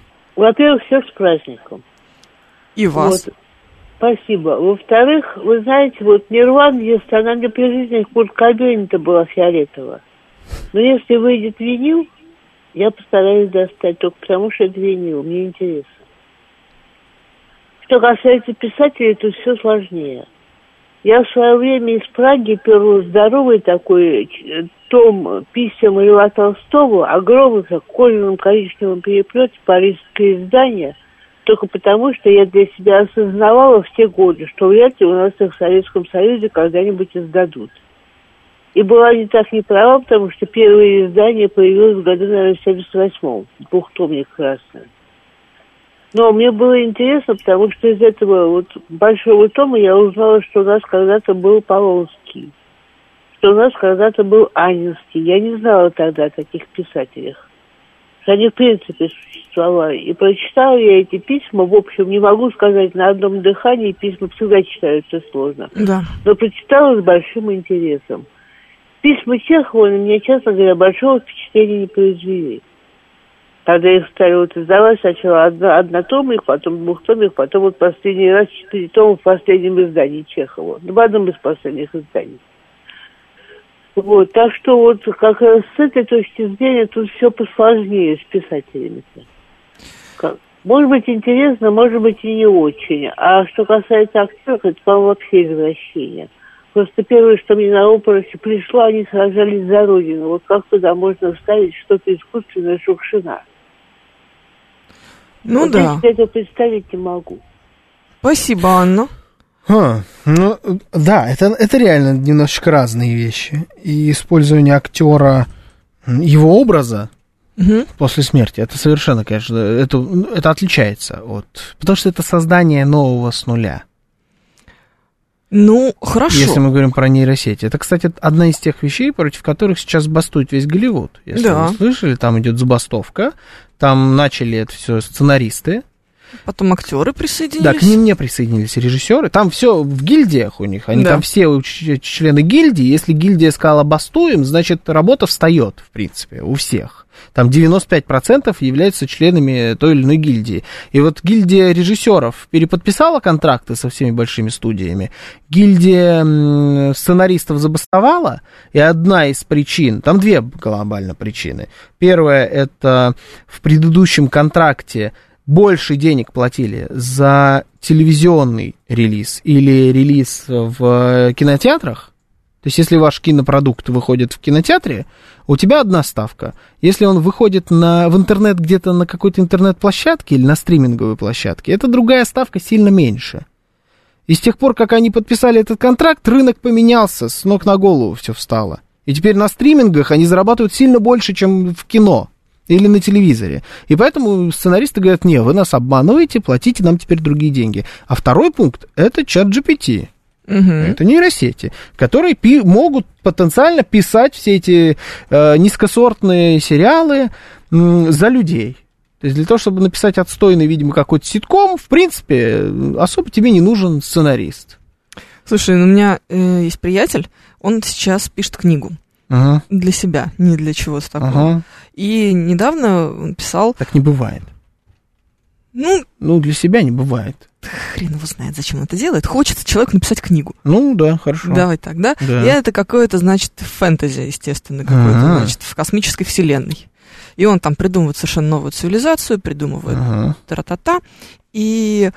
говорит, что очень активно использует нейросеть. Не для того, чтобы она сама за него двигала сюжет или... там складывала слова в предложение, но для того, чтобы, например, какие-то подбрасывала идеи из разряда, как там мог бы выглядеть его персонаж, там, не знаю, синий-зеленый какой-нибудь дракон, живущий на планете Юпитер. Вот типа того. Вот. Поэтому, он говорит, что это еще и помощь тебе. Да, это инструмент. Это инструмент, да. Это не значит, что нейросеть напишет так же хорошо эту книгу, нет, как он. Хорошо не напишет. Она хорошо вообще не сделает. Она будет вторична, так или иначе. Конечно, потому что нужно... И сериалов хороших, давай честно, в процентном соотношении сколько? 2%. Ну, я не знаю, мне вообще до сих пор кажется, что сериал «Слепая» тоже пишет нейросеть, причем уже давно. Вот, причем нейросеть плохая. Они многие такая, знаешь, работают наша. Как нейросеть. Такая плохая нейросеть, да, и много кто так работает. Да, и играют там тоже нейросеть. Да, а потом присоединились актеры, у которых те же самые претензии все, что и у сценаристов. Но оказывается, что, например, те же самые студии большие, они уже давно используют такой метод. Они подсовывают контракт актеру на его оцифровку для роли. Но там мелким шрифтом прописано, что его оцифрованную копию они, в принципе, могут использовать и дальше. Они один раз тебе единоразово платят за то, что тебя оцифровывают. Да, а потом твою внешность тебя используют до бесконечности. И если вы Анджелина Джоли или Брэд Питт или кто-то такой суперзвезда, вы, скорее всего, сможете поднять шумиху и как-то это все развернуть в свою пользу, и, может быть, даже с вами и не будут из-за этой шумихи такие вещи заключать. Но если вы актер третьего сорта, который где-то там на заднем плане стоит, пьет кофе, Пока настоящие большие дядьки, значит, на переднем плане дерутся, ну, так для вас это риск вообще, в принципе, потерять работу. Да, и так и будет всегда, да. Ваше изображение с кофе. Да, я недавно наткнулся на такую историю, что у нас в России скандал тоже разгорается по поводу актеров озвучки. Что они многие там озвучили своими дикторскими голосами. Некоторые, например, помощники у банков. Да. А потом оказалось, что у нас в законодательстве вообще не прописана такая история, как голосовая копия голоса. Угу. Голосовая копия голоса. Голосовая копия, да, голоса. Киберкопия голоса для озвучки, например, нейросети. И ее можно распространять куда хочешь, ей можно что хочешь озвучивать. Ты, в принципе, никакого права на свой собственный голос и не имеешь. И так девушка, которая, я не помню, как ее зовут, к сожалению, которая является голосом Тинькофф банка, вдруг обнаружила, что ее голосом что только не озвучено в интернете. В том числе реклама казино, реклама какой-то порнографии, реклама чего-то, все подряд. Ее голос. Какой кошмар. Потому что Тинькофф банк бесплатно ее вот этого помощника, он где-то ее распространяет у себя на сайтах. Она официально для них что-то там делала, записывала для нейросетки какой-то их внутренней тиньковской. И оказалось, что это теперь у всех в доступе. И она говорит, ну я мало того, что деньгами потеряла, я еще и... порну в какую-то рекламирую. Да, теперь. Я еще и рекламирую теперь все подряд.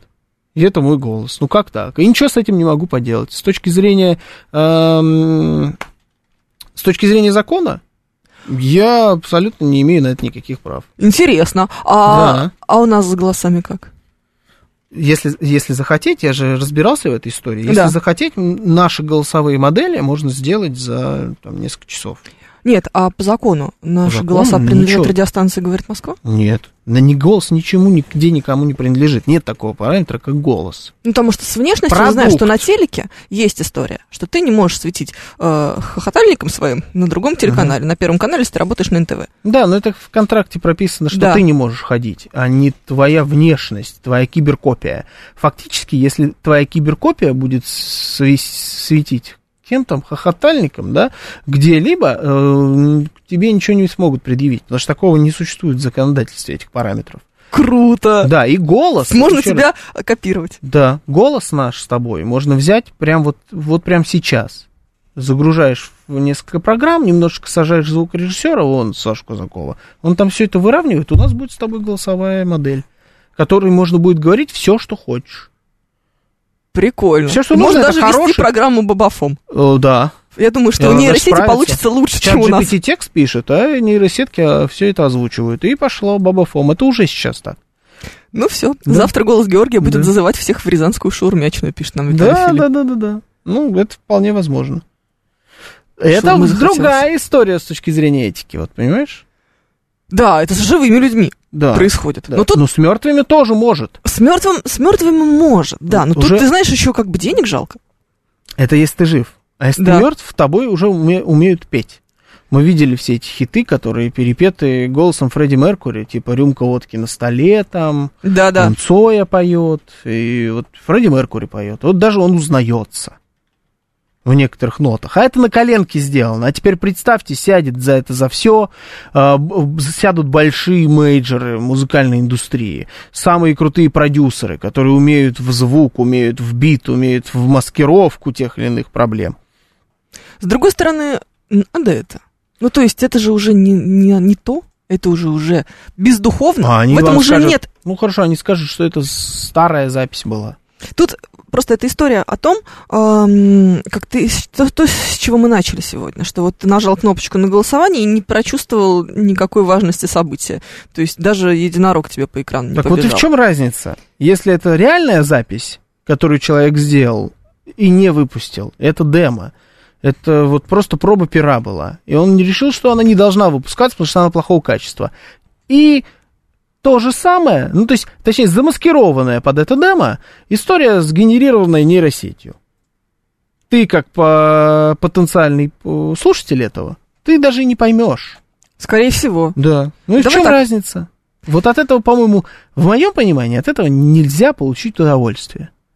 Ну да. Потому что ты понимаешь, что это как-то все не по-настоящему, это для тебя, это ты не должен был видеть. Это как, знаешь, машины... концепты автомобилей. Или машины, когда их тестируют, они в таких, я думаю, все видели, они в таких маскировочных пленках ездят. Все такие в квадратиках, да. В каких-то, чтобы вы не могли понять линии этой машины там, и так далее. Они очень часто даже, это просто тестировочные машины, они даже замаскированы даже то, что никогда не пойдет в серию. Вот это тоже, ну, оно тебя в принципе не должно интересовать. Там, да, какие-то очертания просматриваются, но зачем тебе очертания? Ты на очертаниях ездить не будешь, ты будешь и смотреть на них не будешь, ты будешь смотреть на финальный продукт. Вот он, да, настоящий, сделанный конкретным человеком. Вот это нарисовал этот человек, да, все. То, что было до демо-версии, черновик, тебе не нужен. С другой стороны, знаешь, все эти истории о том, что просветили какую-нибудь картину и нашли, что там на ней было изображено совершенно другое, и художник передумал, в процессе, как это все работало, посмотрите, что там могло бы быть вместо каких-нибудь чаек Моне. Угу. Там вообще изначально был портрет какой-нибудь, не знаю, собаки. Да, и на это все для каких-то вот таких вот, о, там какие-то чайки, давайте будем просвечивать картину. Что ты делаешь? Картину? Смотри на картину.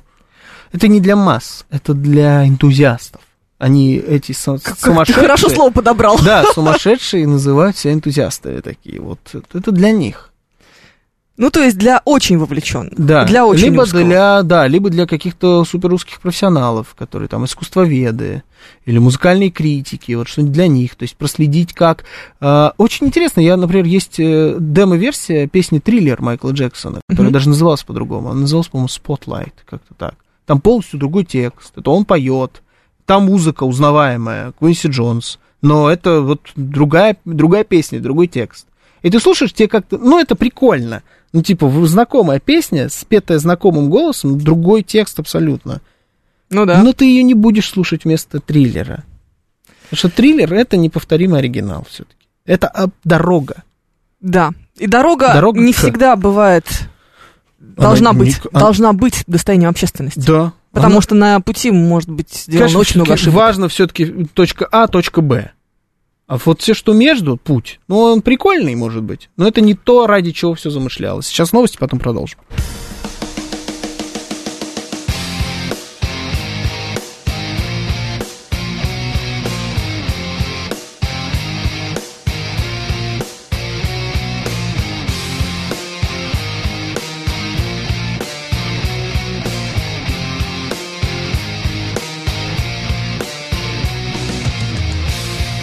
Десять 36 в Москве.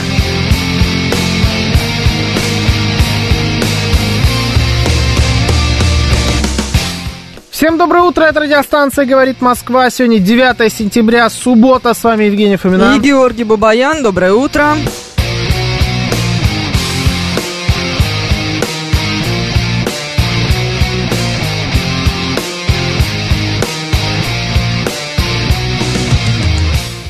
Наши координаты: СМС-портал 925-48-94-8, Телеграм «Говорит МСК», бот, звоните 7373-94-8, код 495.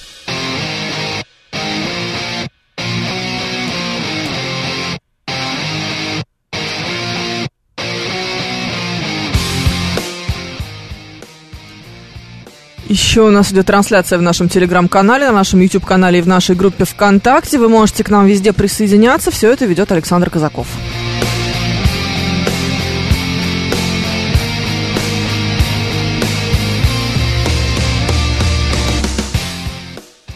Алексеич зачем-то поправляет нас и учит нас русскому языку.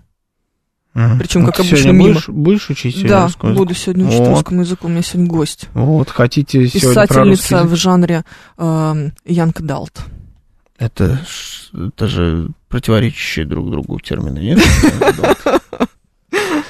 Вот, послушаешь и узнаешь. Ага, вот как ты... Байтит. Что делать? Нет, не узнаю. Послушай? Не, ну, может, и послушай. Нейросеть. Ладно тебе, Леди Баг. Нейросеть не справится с этим, согласись. Нейросеть не варик. Она сгорит от звонка Владимира про социализм небесного сварога. Или Ростислава с резидентурой ГДР, которая яростно бухала под Подольском. Да, нейросеть с какими-то вещами теоретически не справится. Я поэтому всегда, когда говорят... Знаешь, это модно. Кстати говоря, мода сходит на нет немножечко. Это стало модно в момент, когда чат GPT появился, вот этот вот, и он начал писать работы научные, там, да, вот, и все начали рисовать картинки. Обсуждать. Да, все это начали обсуждать, рисовать картинки, рисовать Папу Римского, и все такие, ну, типа, капут, приехали. Собираем, значит, вещи на выход программисты, журналисты, там, художники, все остальные. Значит, все, вы на помойку истории. Этого не случилось, и я вообще уверен в том, что это, на самом деле, до конца не случится, потому что какие-то плюс-минус тяжелые вещи, все-таки ну, эти нейросети с ними не справятся. Но базово написать, вести информационный телеграм-канал, вот так, нейросеть может. Просто, где у тебя просто новость. Молния одной строкой. Да. Где у тебя нет... Я думаю, что наши коллеги из раньше всех, ну, почти именно это и делают. Вполне возможно. Если они смогли каким-то образом его к этой истории подключить, все. У тебя есть информационный телеграм-канал. Это может. Какие-то сухие вещи может. Может помогать. Да. Но мы, например, на второй работе обсуждаем активно такой вариант, чтобы... Ну, у нас есть художница, которая делает авторские иллюстрации к большим нашим значимым текстам. Там, в моем отделе она, например, все делает. Это такая долгая история, типа сидят 5 человек, она присылает варианты, мы сидим, обсуждаем. Я говорю, нет, почему руки бирюзовые, я хочу, чтобы они были более синие. Там другой говорит, типа, нет, у нас в этих цветах уже другая картинка есть, типа, будет некрасиво. Ну, короче, да. Вот это все, то есть это прям такая работа творческая, коллективная, условно говоря. А есть, когда нужны картинки, ну, каким-то вот базовым вещам, там, ну, к потоковым, что ли. И сейчас мы обсуждаем, чтобы это делала нейросеть. Да, но это все равно должен делать специальный человек. Конечно, ну, чтобы который задачу умеет ей пользоваться, да. Да, и задачу, соответственно, ей там какую-то закидывать. Там все вот на этих тегах, которые ты ей прописываешь. То, что ей пропишешь, что она плюс-минус тебе и выдаст. Очень правильно надо прописать ей задачу. Ну, это и надо уметь. Да, это надо уметь. То есть это будет отдельная история. Но все-таки от дипфейков, так называемых, мы не уйдем. И будут в ближайшее время появляться здесь и песни, спетые Фредди Меркьюри или Майклом Джексоном, или Цоем. Пожалуйста, может, и Цоем будут спеты. Да, они может. Уже и будут пытаться выдать это все за демки, за что-то такое неизданное. Я думаю, что просто ценность реального, живого, хорошо спродюсированного искусства, она таким образом даже только повышается. Конечно, потому что, когда у нас стало, например, появилась промышленность, ну, стала развиваться очень активно промышленность, да, что у нас произошло первое. Ручная работа. Да, выросла ценность ручного труда. Так что здесь, наверное, то же самое. У сына в универе нейросеть составила расписание, все в ауте. Вторник выходной, в субботу 8 пар. Ну, не повезло, что доверять искусственному интеллекту. Не израильская. Почему Григорий Санкт-Петербурга должен был быть израильский? Ты кому Санкт-Петербург отдаешь? Что происходит? Своим. Всегда. А ну-ка, стоп. Оставьте Питер на месте. Хотя погоду можно им отдать. Они, кстати, я думаю, даже и не откажутся. И у них парочку каких-нибудь хороших погодных условий тоже забрать. Давай. Красоту. Будем обсуждать. Ну. Амжад Аль-Юсеф, пластический хирург, приходил в эфир к Максу и Мариночке. Ага. Это известный? Да нет, обычный. А, хорошо. Даже он выходил по скайпу или по телефону, не помню. Они на него набросились с прямо противоположными вопросами. Ну, это не важно. Короче, и получилось, что он нам рассказал о трендах на красоту. Ты удивишься. Ну. Оказывается, сейчас у нас происходит натурализация красоты. Очень аккуратная эстетика. Если раньше все было гипер, губы, грудь, попа, все на свете, то сейчас все, движемся в сторону натуральности. Он говорит, мне очень приятно работать в этом тренде, все уже теперь становятся естественные, то есть как будто бы мы уходим от пластиковых скул вот этих вот, которые называются овал Джоли, ты знаешь. Нет, я не знал. Нет, не знал? Это называется овал Джоли. Мы уходим от удаления этих щек. Это когда вырезают комки биша, и у тебя получается вот это вот кошачий такой овал. Да. Все, вышло из моды. Как слава богу. Слава богу. Конечно. С другой стороны, что сейчас обсуждают все интернеты? Не знаю. Относительно пластики. Пригожина перестали? Относительно пластики. Не знаю. Викторию Боню. Нос. Нос Виктории Боня. Это даже я видел, слушай, да. Это видел даже я. Как ты так удивительно. Да, да. И да. Рот перекосил. Я же фанат Майкла Джексона, я это видел. Лариса Долина тоже тогда. Ты видел? Нет. Нет, это сейчас тоже новый тренд. Все шеймят Ларису Долину за то, что она похожа на Майкла Джексона. Не, Ларису Долину не... Лариса Михайловна? По-моему, она. Не знаю. Ну, короче, я... Великая. Да, на Долину я набрасываться не буду. Не надо. Да, но я просто тебе расскажу. Оно того не стоит, она сожрет. Может. Ну-ка. Может. А-а-а. Ну, что-то есть. Что-то есть. Реально. Но это... Ну, неплохо вроде, нет? Нормально, все хорошо. Ну, я понял. Ну, в общем, ты понял, да. Так вот, обсуждая, значит, нос Виктории Бони во всех этих ваших интернетах. Что такое? Не-не-не, я слушаю, обсуждаю. Мы понимаем, что на самом деле никакого тренда на естественность не существует. Это все, конечно, дичь какая-то. Ну, потому что нам, может быть, хотелось бы, чтобы он был. Но на самом деле нет, к сожалению. Все по-прежнему, мода на то, чтобы все это было... Это все равно ретушь.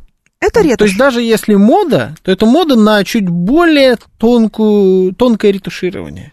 Да, но это все равно ретушь. Это все равно не тренд на естественность в том виде, что уж какая родилась, такая и ходи. Да, да. Это на такой тюнинг, но как, чтобы он выглядел по заводу. Ну да, то есть чуть менее... Тюнинг. Да. Чуть менее армянский. Да. У тебя выхлоп, но как будто он даже и на нужных местах. Как мог бы быть на заводе. Но на заводе почему-то не поставили. Сэкономили. Если честно, я вижу такой тренд и вот даже и в автомобилях. То есть это вообще, в принципе... Давайте бабы и автомобили. Да. Наконец-то мы сравнили. Немного объективации. Давайте или по-честному. Вы как относитесь к пластической хирургии? К этому человеческому тюнингу, и какой он должен быть? Вот вам бы все-таки ближе вот это вот больше, чтобы выпирало. Ну, если чтобы... ты сделал, так сделал, да, чтобы сразу видно было, да, что сделаешь. Да, ну, конечно, чтобы было заметно, иначе зачем ты это делаешь? Или вот все-таки как-то потоньше, чтобы вы даже и знать, может быть, не знали, что это ретушь. Вот так увидишь человека...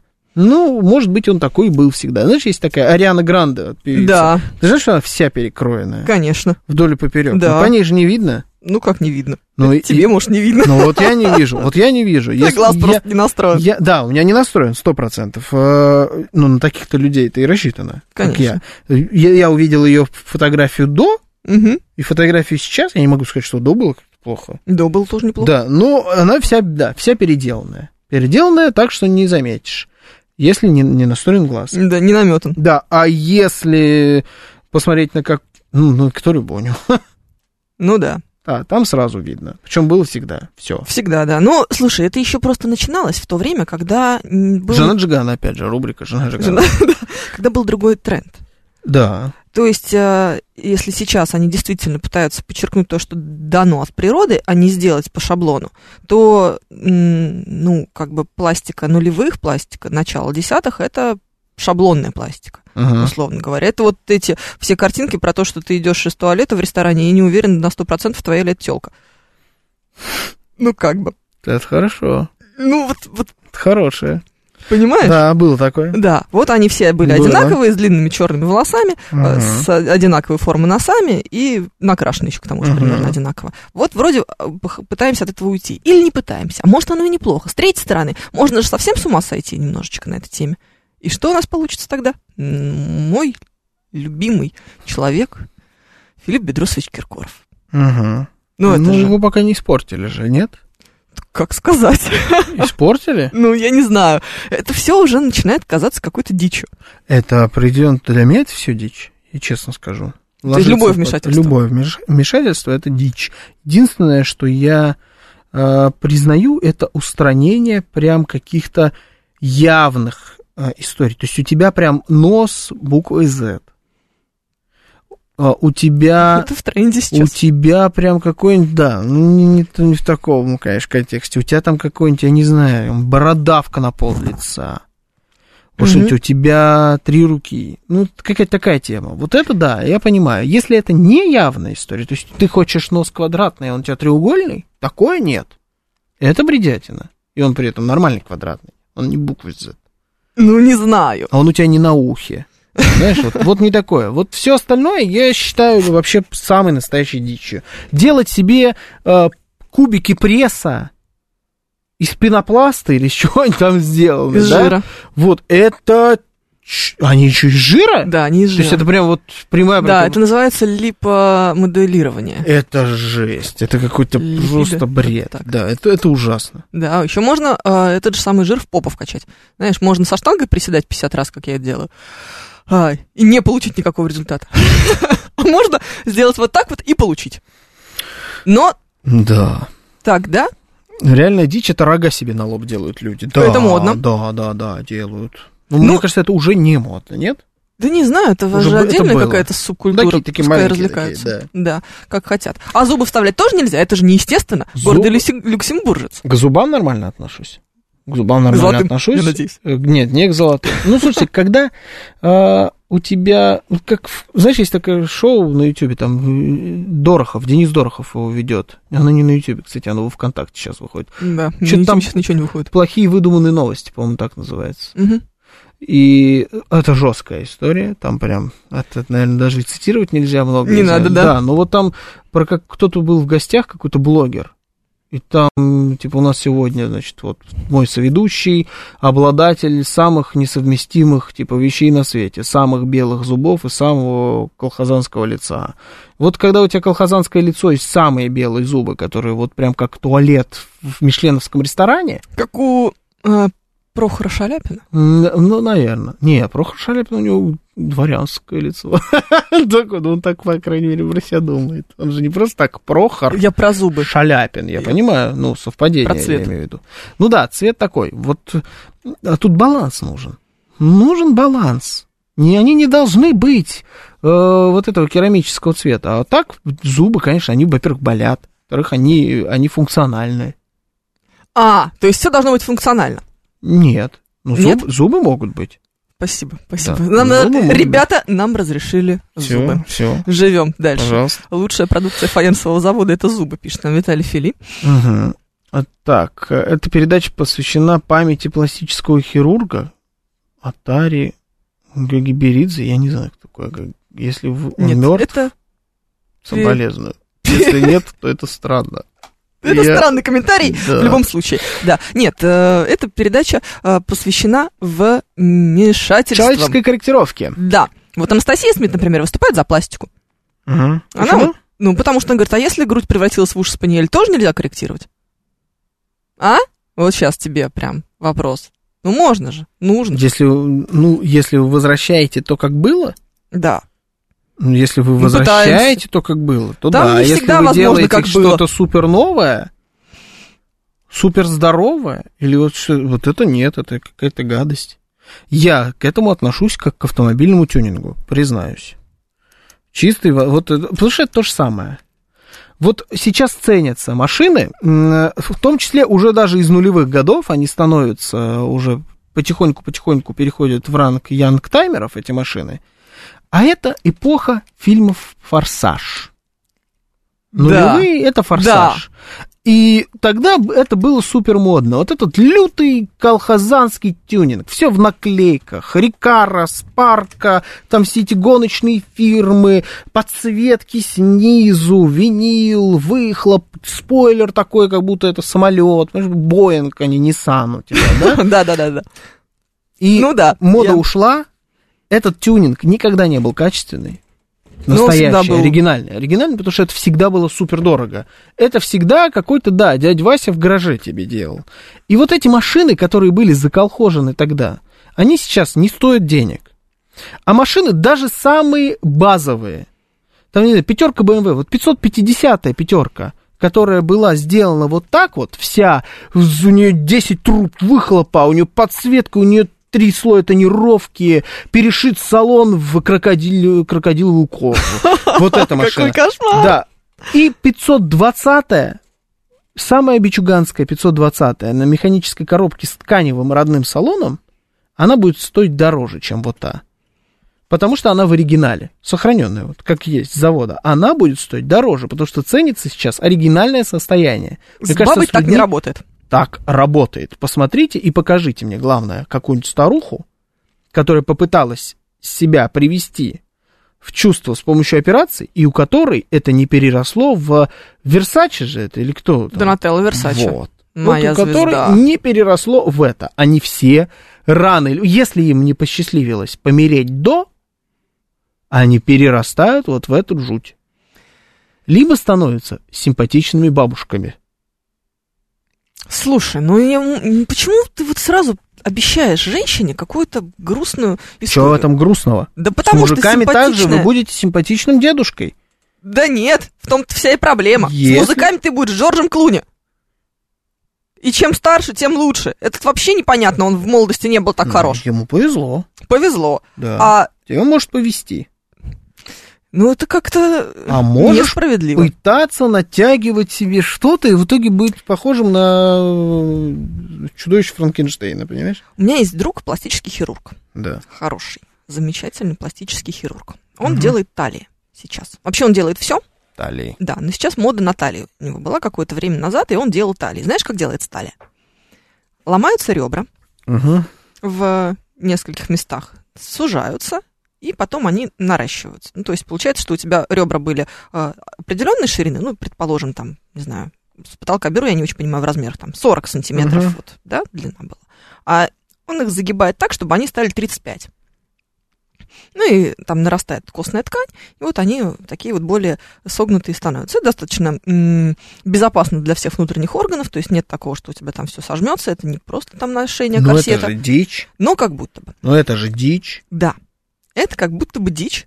Давайте представимся, что вы хотите себе более узкий багажник, и вы поэтому пилите болгаркой в себе полмашины, срезаете полбагажника, перерубаете лонжерон, еще что-то. Это же дичь. Это потом при перепродаже будет считаться минусом, потому что у тебя нету, у тебя ребер нету. Ребра это что? Это ребра жесткости у автомобиля. Безопасность ниже стала. То же самое и с бабой, и с мужиком. Да тебя покромсали. Бито и крашено. Да, это бито и крашено. Ужас. И плохо заколхожено. Еще процент попадания в хорошего настоящего мастера, который сделает тебе качественно, он очень низкий. Ты, скорее всего, попадешь к сволочи, который сделает тебя похожим на Майкла Джексона. А он, это плохой пример пластической хирургии. Есть такое ощущение, как будто бы не самый удачный пример. Я даже не про белый цвет, я про нос в первую очередь. Да, нос. Но там были какие-то, наверное, причины, чтобы получился такой нос. Да, там не было, там были комплексы, скорее всего. С носом были только комплексы, я думаю. Обнимешь крепко такую бабу, а у нее перелом ребра. Да, да. Вы осторожнее, это ваза фарфоровая, вы обнимать там собрались кого-то. Нетушки. Иногда хочется обнять. Ну, как-то осторожнее будь со своим обниманием. Ну, пойдем тогда других обнимать, которые не сломаются от этого. Настоящих, заводских. А есть же еще технология, которая удлиняет ноги. И, и рост, соответственно, добавляет. Да. Знаешь тоже, как делается? Что-то в коленные чашечки вкачиваются. Нет, ломаются голени в нескольких местах. И расставляются. Фиксируются штифтами, и там нарастает костная ткань, и они поэтому становятся длиннее. Мой друг рассказывал, что можно таким образом нарастить до 15 сантиметров. На эту тему был стендап, выступление было у Кевина Харта. Знаешь Кевина Харта? Да. Да, комик американский, очень низкого роста. Он над этим привык шутить. Он прям маленький, он 160 с чем-то, 165 или 163, он прям маленький. И вот он говорит, мне звонит друг и говорит, Кев, надо это, я буду делать себе операцию, а он тоже говорит, карлик, можно увеличить себе рост. Ноги там что-то как-то, что-то куда-то вставляется, и ты будешь высокий. И я себе представил, вот я высокий, но руки-то те же самые остались. И нахрена мне такие ноги, куда руки не достают до карманов? Как смешно. Понимаешь? Ну вот это ведь так оно и будет. И ходит, говорит, такой, значит, пагета, черный тиранозавр, говорит, и вот так вот этими руками машет. Ну это же бредятина. Вот оно, вот так оно и есть. А так цельная картина. Нормальный человек. Да, это мини или смарт, но нормальный. Ты вообще не понимаешь. Да, отлично все понимаю. Будьте как цапля. Да. Ужас, слушайте. Нет, но Здесь это вопрос не в этом. Мне кажется, это какая-то отдельная история, понимаешь? На самом деле технология очень крутая. Это ничего в этом крутого нет. Придумал... Это извращение. Нет, это не извращение. Ее придумал наш врач, который живет в Пятигорске. Его зовут Казбек, а фамилию вы сейчас мне напишите, потому что она мне вылетела из головы. Его запатентована эта история. В Пятигорске есть ощущение, что всех зовут Казбек? Наверное. Но изначально это было сделано для того, чтобы люди, которые родились с уродством, могли вот это поправить. Вот это вот все. Я поддерживаю. И когда у тебя как бы и так оно не очень функционирует, ты идешь и пытаешься сделать, чтобы оно зафункционировало. Вот. А вот когда у тебя есть ноги, две рабочие, они ходят, да? Но только они не как у Джулии Робертс, 104 сантиметра. Ты с чего-то вдруг а 98. Решил, что у тебя... что Джулия Робертс Елизаров. Это и нет, делал? Елизаров это аппарат, а вот хирург, который это делает постоянно, у него другая фамилия. Ну, Елизаров, наверное, аппарат тоже в честь врача. Да, это честь, я и говорю, да, это аппарат Елизарова, который сейчас используется, в том числе и для вот таких вот операций. Вот делать такие вещи, это да. Делать такие вещи, если это нужно для здоровья, для возвращения функционала или для того, чтобы этот функционал появился, который по заводу там предусмотрен. Это да. А если у тебя все в порядке, все работает, но ты решил накрутить все лампочек, пуколок или еще чего-то, чтобы как будто, по-твоему, выглядеть хорошо, это все фуфел. Походу, да, готов я все сегодня. При перепродаже это будет негативно влиять на цену. Пойдем, я тебя пожалею, что ли, я не знаю, ты что-то сломался, по-моему. Это Леди Баг, Евгения Фомина. И немножко поломатый Георгий Бабаян. До завтра. Счастливо, до завтра.